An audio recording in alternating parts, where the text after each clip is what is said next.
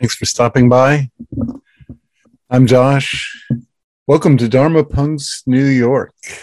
I hope you are doing well today. And I thank you for your stopping by. We'll be having an in person gathering Sunday, July 10th, 2 to 5. And um, that will be at Center Yoga in Manhattan on 23rd Street. So hope to see you. If you'd like to join, uh, the registration is at on our website, dharmapunksnyc.com. So please sign up if you can. Of course, if you don't know until the last moment, we can probably get everyone in. And then on September 1st through 5th is our retreat, which will be at Garrison Institute. If you'd like to attend, that will be with, by the way, Jessica Morey and Kathy Cherry and myself. You could sign up uh, at Garrison Institute or on our website. And um, if you would like to support my work, everything I do is offered entirely without any charge. My Venmo is Dharma Punks NYC. The PayPal button is on the website, dharmapunksnyc.com, as well as on the podcast site. So thanks for that. So, given the decisions of the Supreme Court on Thursday evening, they gutted a lot of gun control uh, legislation, especially here in New York. And uh, then Friday came the hammer blow of overturning Roe v. Wade.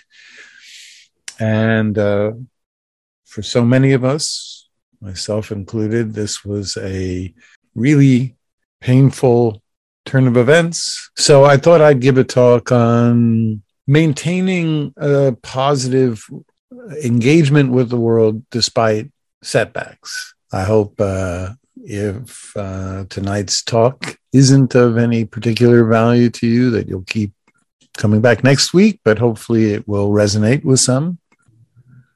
Endemic to our species is negativity bias, a universal tendency to focus and dwell on threats, bad outcomes, bad feelings, while giving little weight to positive experiences. You see, this, of course, was uh, over the course of our ancestral development a survival benefit that we would remember the, the one time that we stuck our hand into an area where we previously got berries and instead got bit by a snake or nearly bit by a snake. We remember that one event over all the positive times we collected berries or weren't bit by a snake. The amygdala and survival impulses of the midbrain to deeply ingrain in this little, as a half a second, negative experiences and to make them instantly recallable, whereas positive experiences get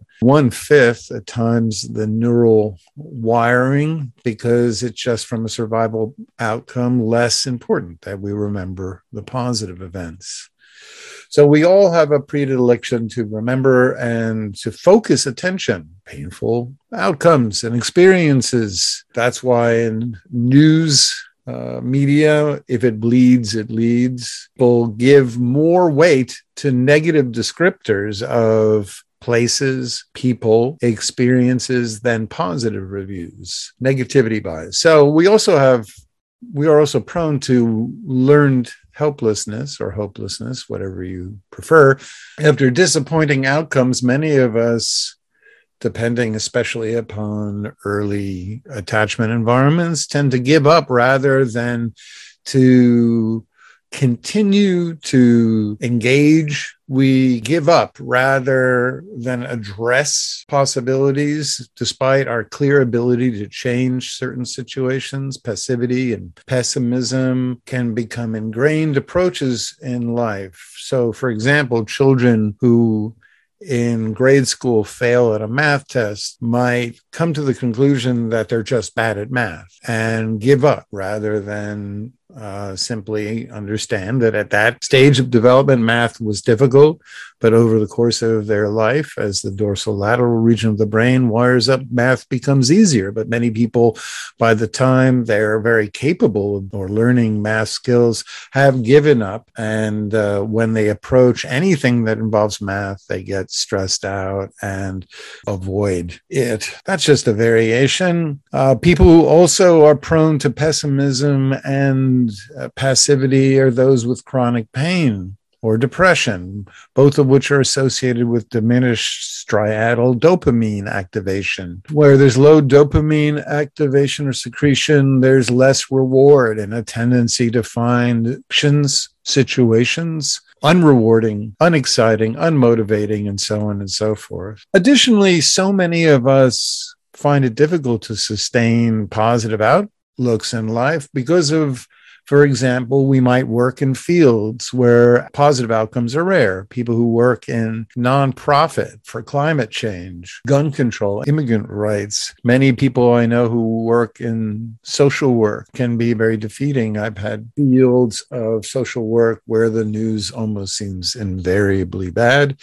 work that exposes one to emotionally dysregulated individuals, such as people who are nurses, therapists, people who work, I guess, in customer service or airline attendants. Of course, if we're addicted to the news, the news invariably skews towards the negative and makes all new items seem like the end of the world. Of course, people who live in settings where there's a deficit of reliable empathetic bonds with others because that's how we emotionally co-regulate and I'll talk about that a little bit more later.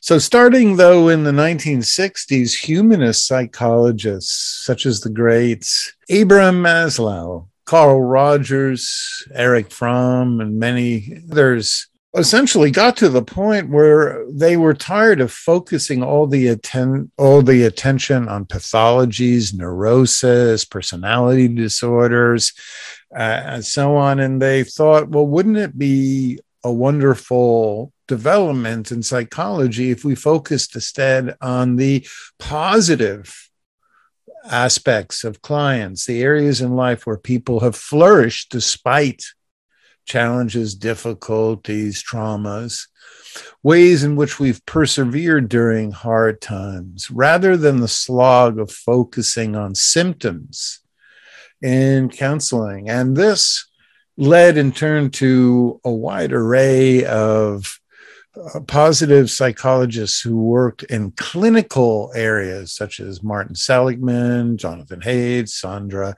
Lyubomirsky, Brimorsky, can never pronounce her name, uh, individuals who focus a lot of attention on discerning how do people remain resilient despite the challenges of life.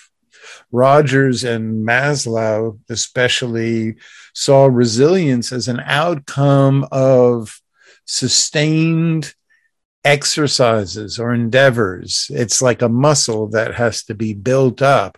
And they found, for example, cultivating deep connection with others, gratitude practice, deep appreciation for the mundane. So, a kind of uh, meditation on the wonders of the mundane experiences of life, embracing new challenges and new ideas, and staying creative in life. So they saw uh, resilience and fortitude as outcomes of daily practices where one every day set aside time to focus on abundance and that which is good in life. But for tonight's talk, I'm going to focus first on uh, a modality in therapy that has a lot of overlap with Buddhism, to say the least.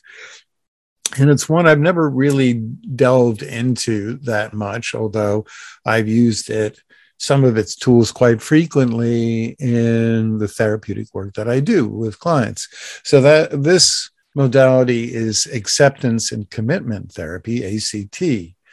And it's a um, modality or therapeutic practices that employs a lot of core Buddhist practices in it. Um, so it involves first acknowledging and addressing disappointments in life without any avoidance.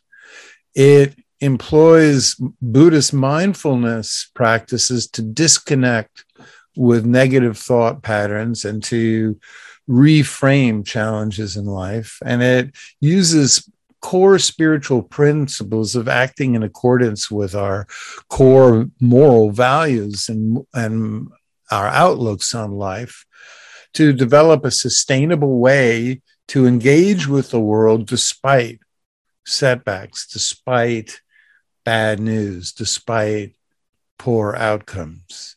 So I'm going to be going over some of the strategies of ACT and related fields. ACT uh, is indebted both to Buddhist um, practices and cognitive behavioral therapy. So the first approach is to accept what has occurred or our situation without the addition of any cognitive distortions. Cognitive distortions are the way we think about experiences that make experiences seem even more overwhelming, even more impossible to respond to. So there's the experience itself, which is okay, uh, Roe v. Wade got overturned by the Supreme Court versus all the kind of projections and thoughts and the way we might frame it to ourselves and to others that can make it even that can make us prone to giving up or to pessimism or to a negative outlook on the future. So there's a bunch of different cognitive distortions that we should be on the lookout for after any negative experience in life. One is catastrophizing, which is assuming the worst outcome will always occur.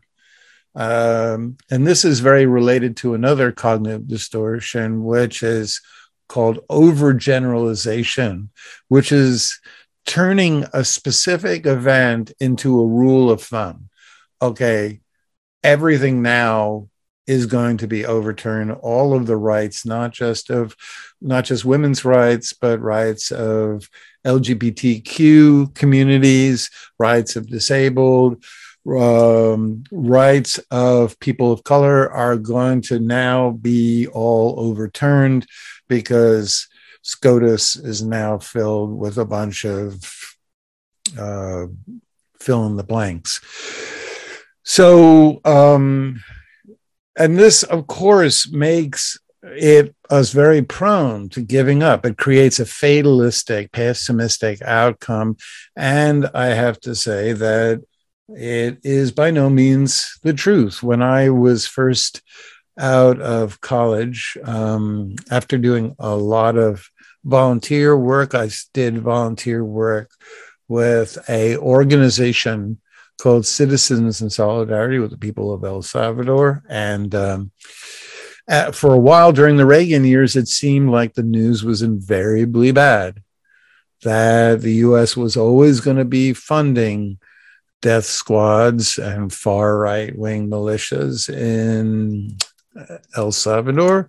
But of course, that was an overgeneralization. And over time, especially during the Clinton years and following, uh, not because we developed any moral virtue, but just the attention of America went elsewhere.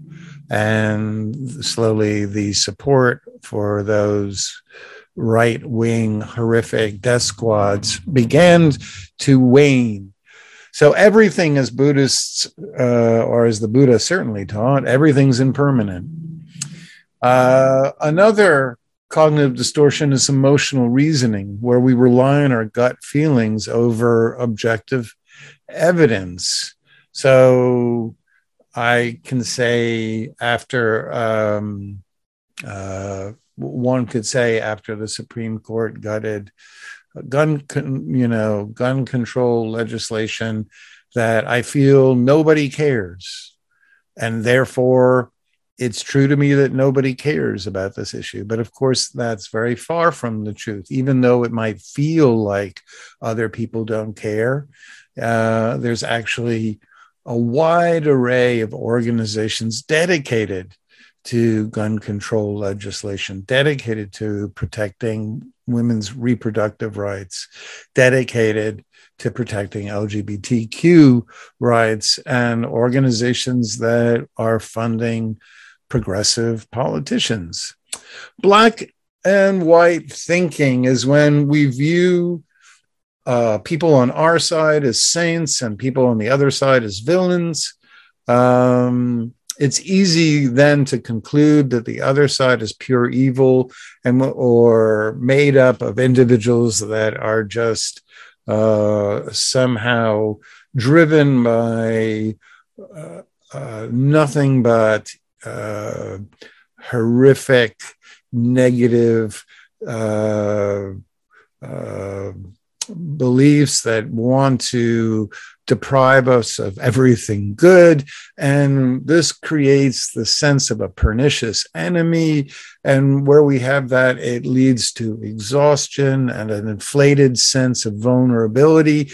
And it makes dialogue, of course, impossible. Uh, when we conflate the other side as being driven by nothing other than uh, uh, a desire to deprive human beings of their rights, it creates this unending stress, the sense of being under attack. And that over time exhausts us and makes it feel at times even overwhelming and dark to engage in what should be actually a very positive endeavor, trying to connect with others to uh, support human beings' rights. Uh, personalization is confusing global situations, transpersonal events, and believing it's all about somehow ourselves. So, uh, people, many people I knew after uh, Dumbo, I meant Trump, was uh, elected, uh, believed that they felt as if they were personally being under attack. Of course, we all were having to live under a narcissist, but it wasn't personal. It simply was an outcome of a bunch of people voting for the wrong candidate. So, Buddhism and ACT uses mindfulness of the breath and body to orient ourselves away from the stories that we tell after negative experiences and to strip away all of the thought patterns so we can simply see the event in and of itself, such as Roe v. Wade got overturned. Roe got overturned. And then we can just, one, pay attention to the feelings that are evoked by this news without turning the feelings into beliefs or stories or narratives. We allow the feelings of anger or frustration or sadness or disappointment to rise up and to pass because if we don't pay attention and allow the feelings to arise and pass, they turn into all of the cognitive distortions I, I led with above. We begin to engage in black and white thinking or emotional reasoning and so forth. So it's helpful to acknowledge and label what the feeling is by first paying attention to it using Buddhist mindfulness techniques of just observing where, how am I breathing right now? What do I feel like right now in my body? Do I feel comfortable or uncomfortable? What is the present mood of the mind?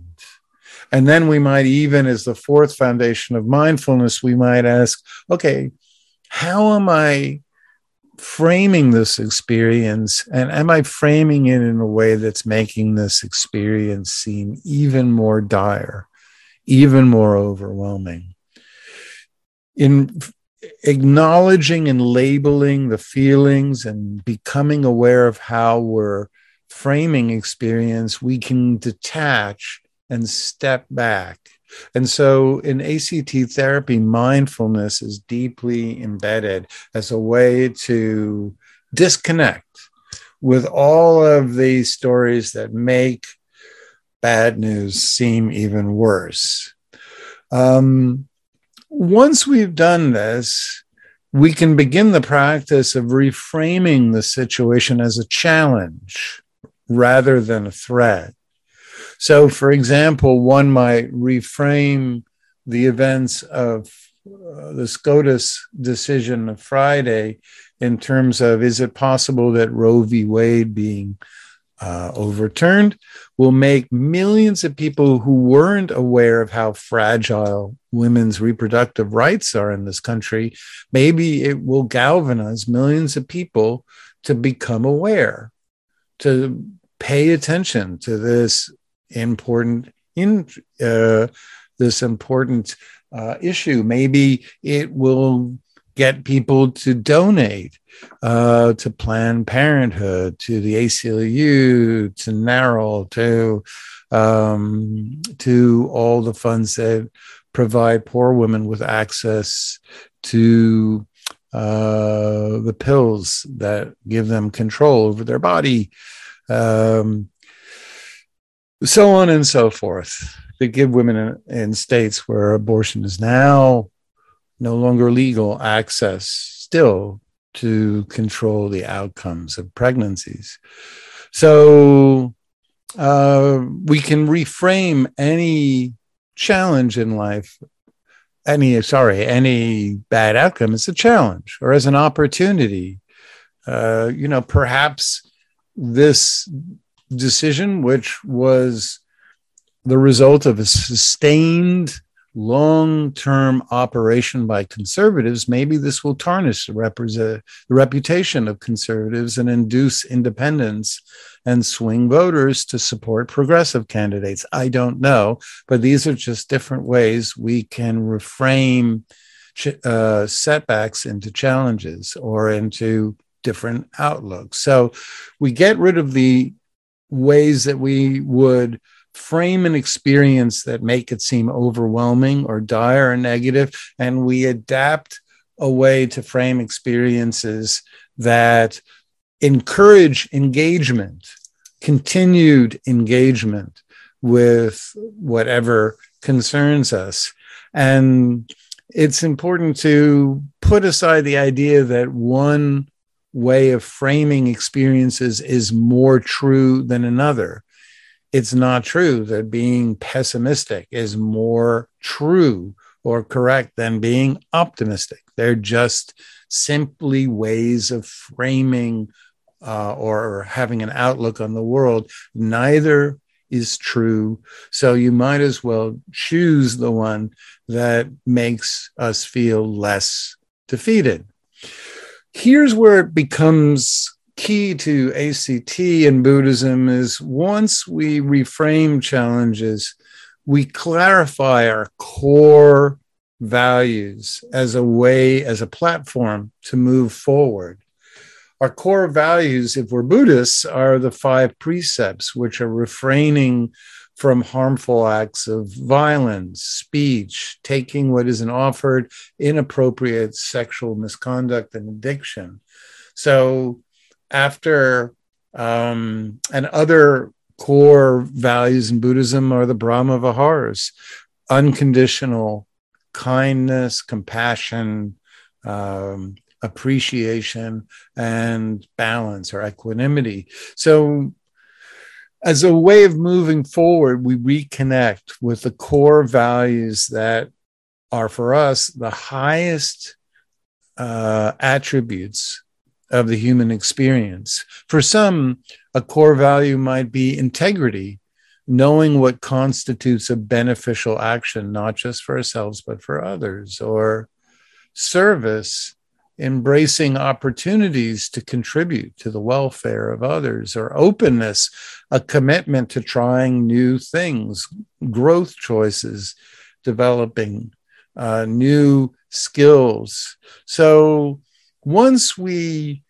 have a sense of what our core values are, we turn to whatever um, issue confronts us and we act from those core values despite despite any outcome despite any obstacle.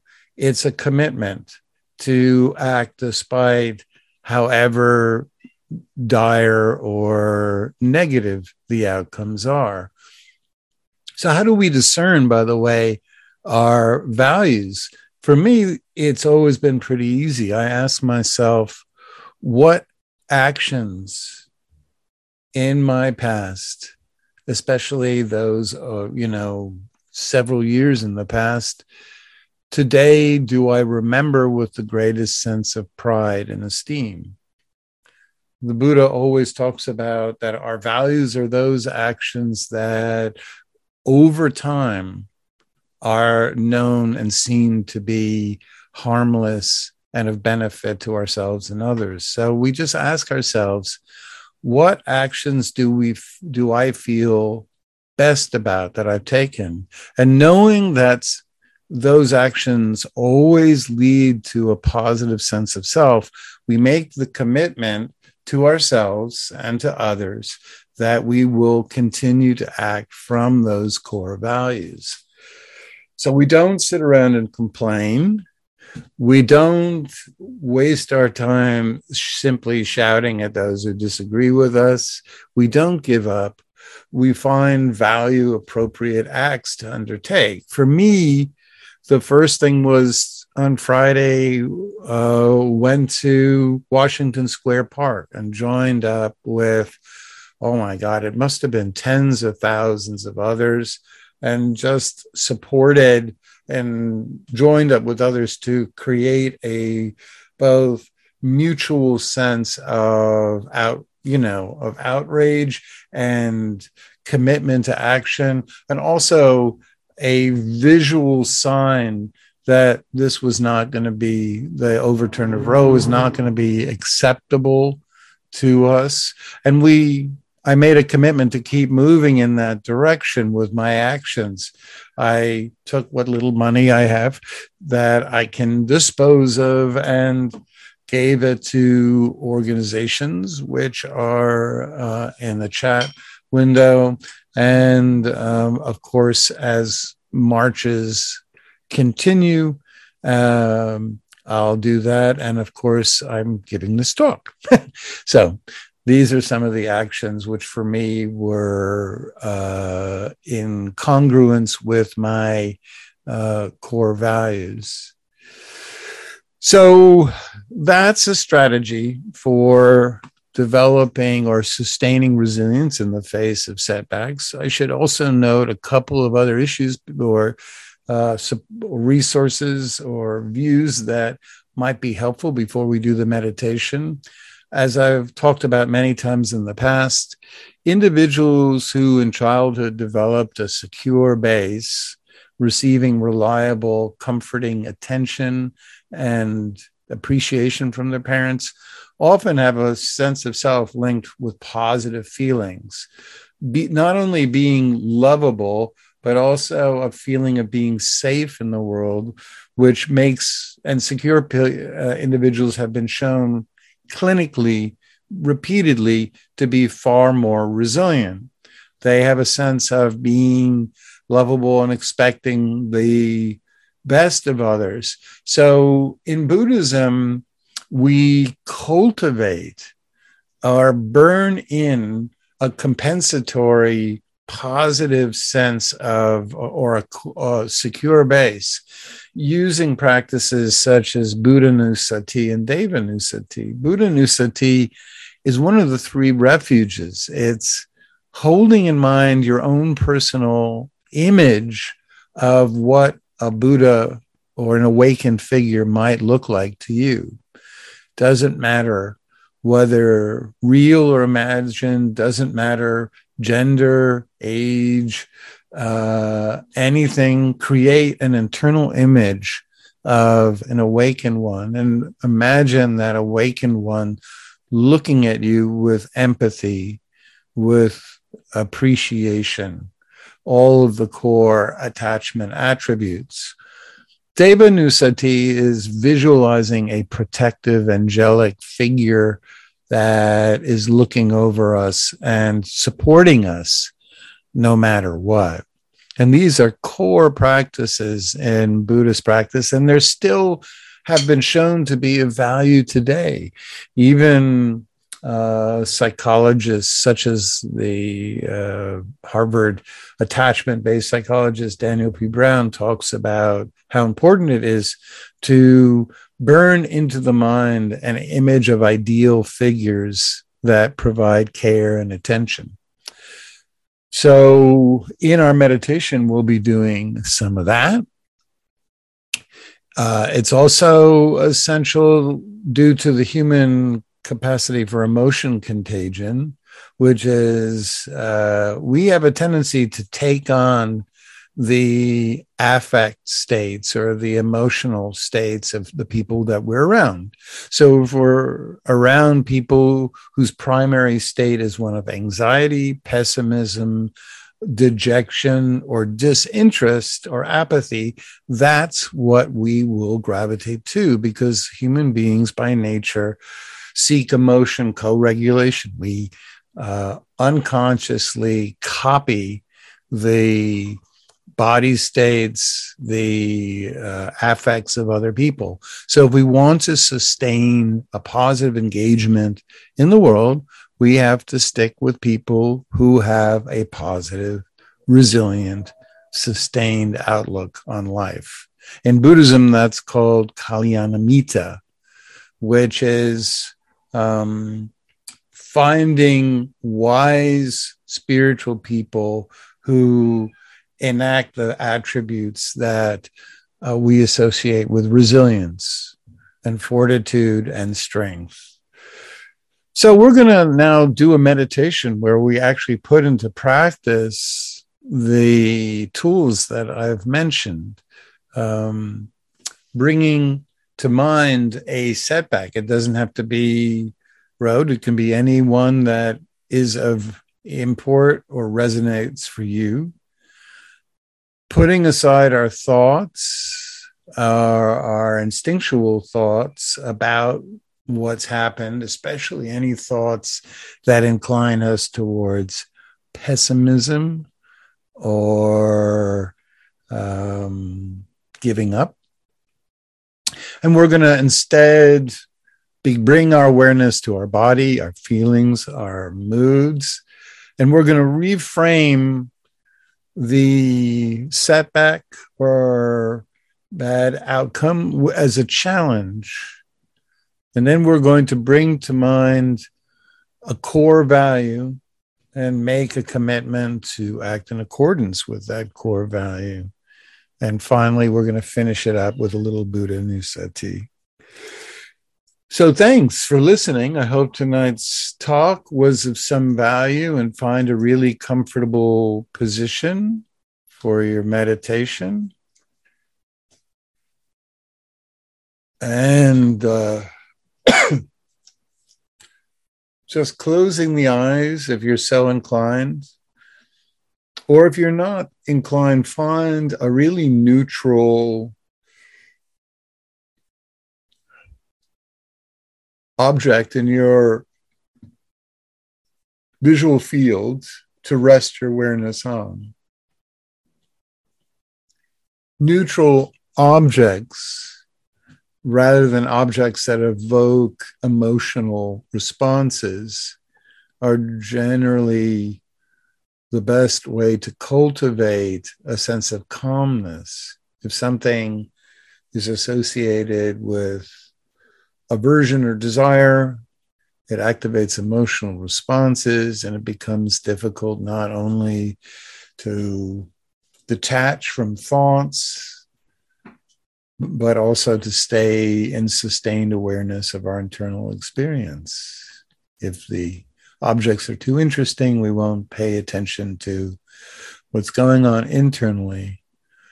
So, for some of us, uh, that object that's neutral might be just finding the breath, the body breathing in and the body breathing out. Or for some of us, it might be the sounds of our environment.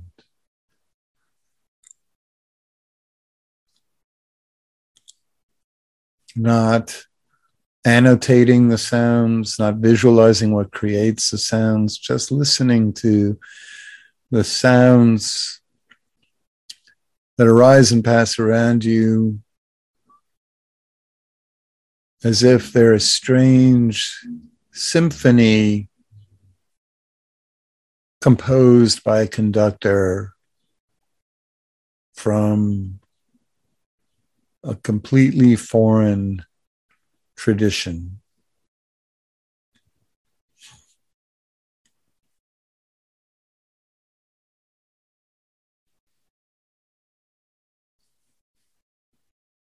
And the practice at first is just to bring our attention back again and again to whatever anchor or neutral object we're employing to detach from thoughts, stories, memories, or any inner chatter. So choose an anchor that feels both calming, that doesn't change too much.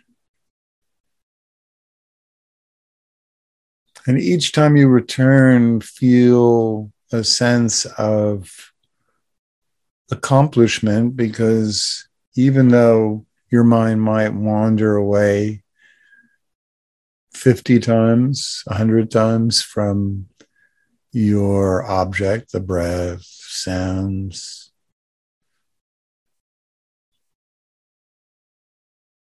Or maintaining focus on something soothing in your environment. Every time you bring your awareness back, you're ingraining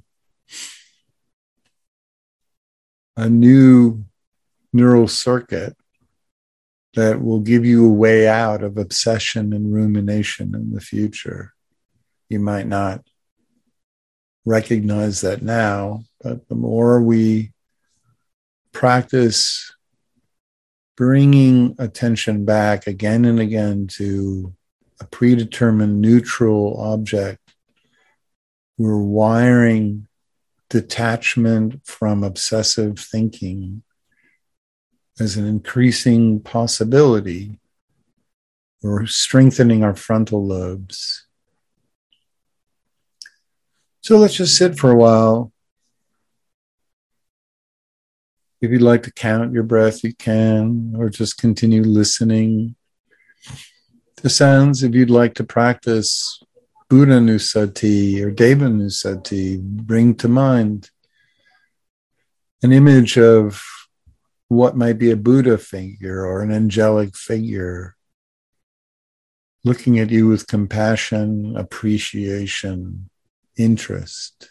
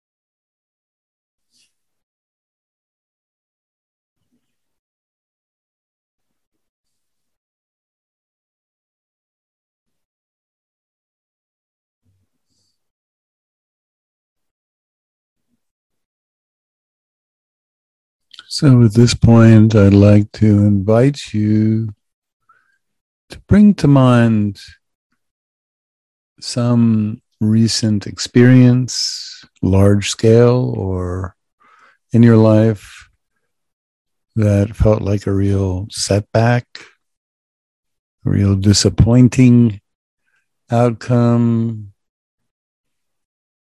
bad news about something that uh, uh, you still not fully processed. And find a event recently that feels right sized, nothing too hopefully personally traumatic, but still something that's uh, resonant enough to be of value as a practice. And once you have in mind this setback or issue, just have a simple label for it. It could be an image or just a, a simple phrase. But everything else about this event, we're not going to retell it. We're going to put aside all of the stories about it, all of our thoughts, and we're just going to pay attention to our internal experience again, just like we've been in the meditation previously, paying attention to what's going on in our body. How do we feel? What mood is present when we bring to mind this recent outcome. So just find some physical or emotional response, not a story, but just a physical, emotional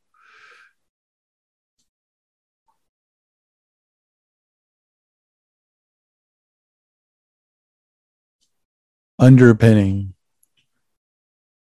to this event. Some maybe it's just the stomach gets tight or the chest becomes contracted or the muscles in the neck clench or maybe there's this prevailing mood of just tiredness or sadness or maybe anger or just uh it feels too much and there's just this desire to make everything all go away. But just note what the mood is. Just pay attention to what this event is linked with in your internal experience.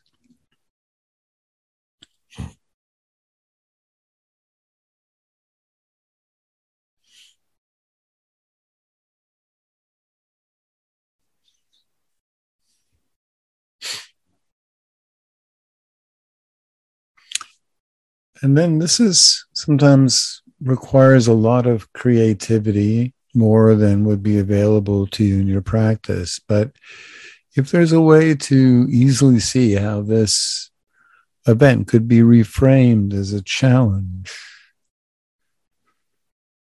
an opportunity.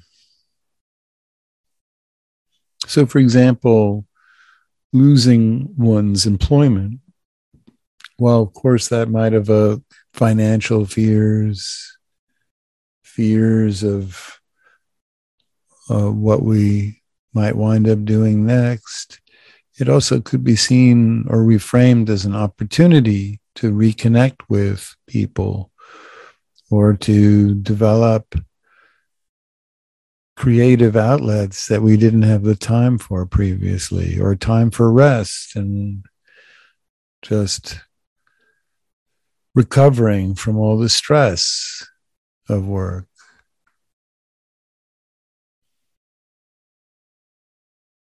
So see if if it's possible for you to reframe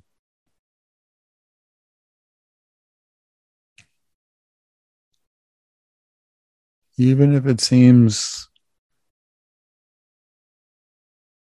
insincere, see if you could find a way to frame this outcome with a as an, an opportunity or at least a challenge, an opportunity to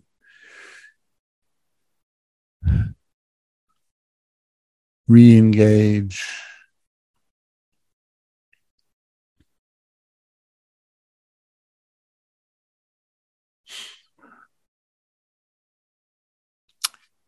now whether or not that was possible at this point we want to reconnect with our core values. So bring to mind any action or actions from your past, maybe five years ago, maybe even more, that when you recall evokes a feeling of strength, self esteem, a sense of uh, energy something that you've done in the past that you would feel proud to share with others, proud to continue acting in accordance with.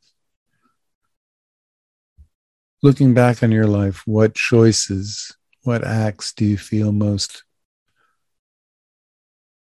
are most worthy or most estimable? Or of greatest value to your sense of self.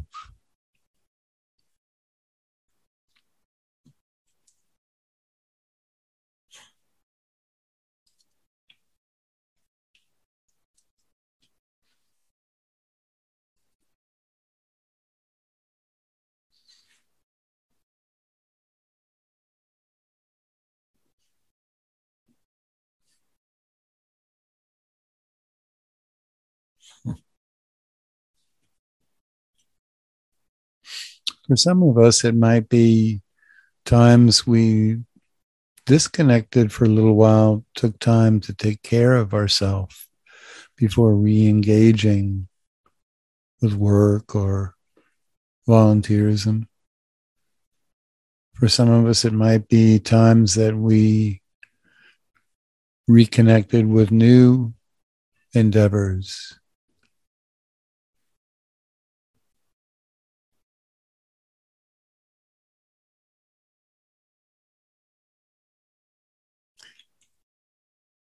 So, whatever core values these actions represent, just at this point, we make a commitment to ourself. We might hold a hand to our heart center and just make a commitment to act in accordance, in resonance with these actions that we now know evoke the greatest sense of self worth, the greatest sense of pride, promising ourselves to continue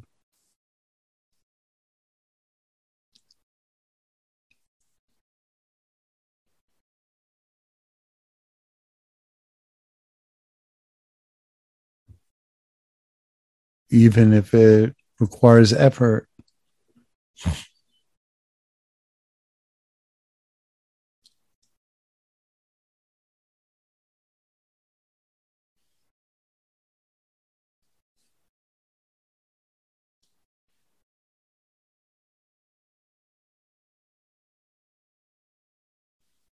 And now, in your mind, imagine someone that you hold in the highest regard that you would make this commitment to, to continue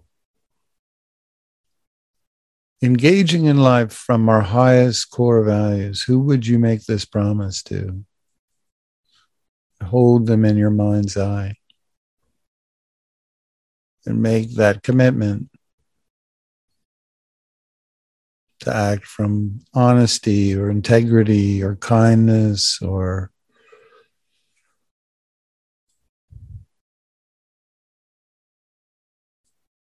compassion or to be open to life's new challenges and opportunities.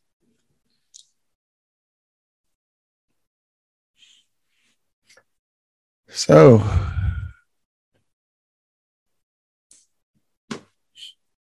at this point, it's time to let go of any image of another person that you've made that commitment to to put down this series of reflections and return back to the stimuli that surrounds us slowly let go of the meditation.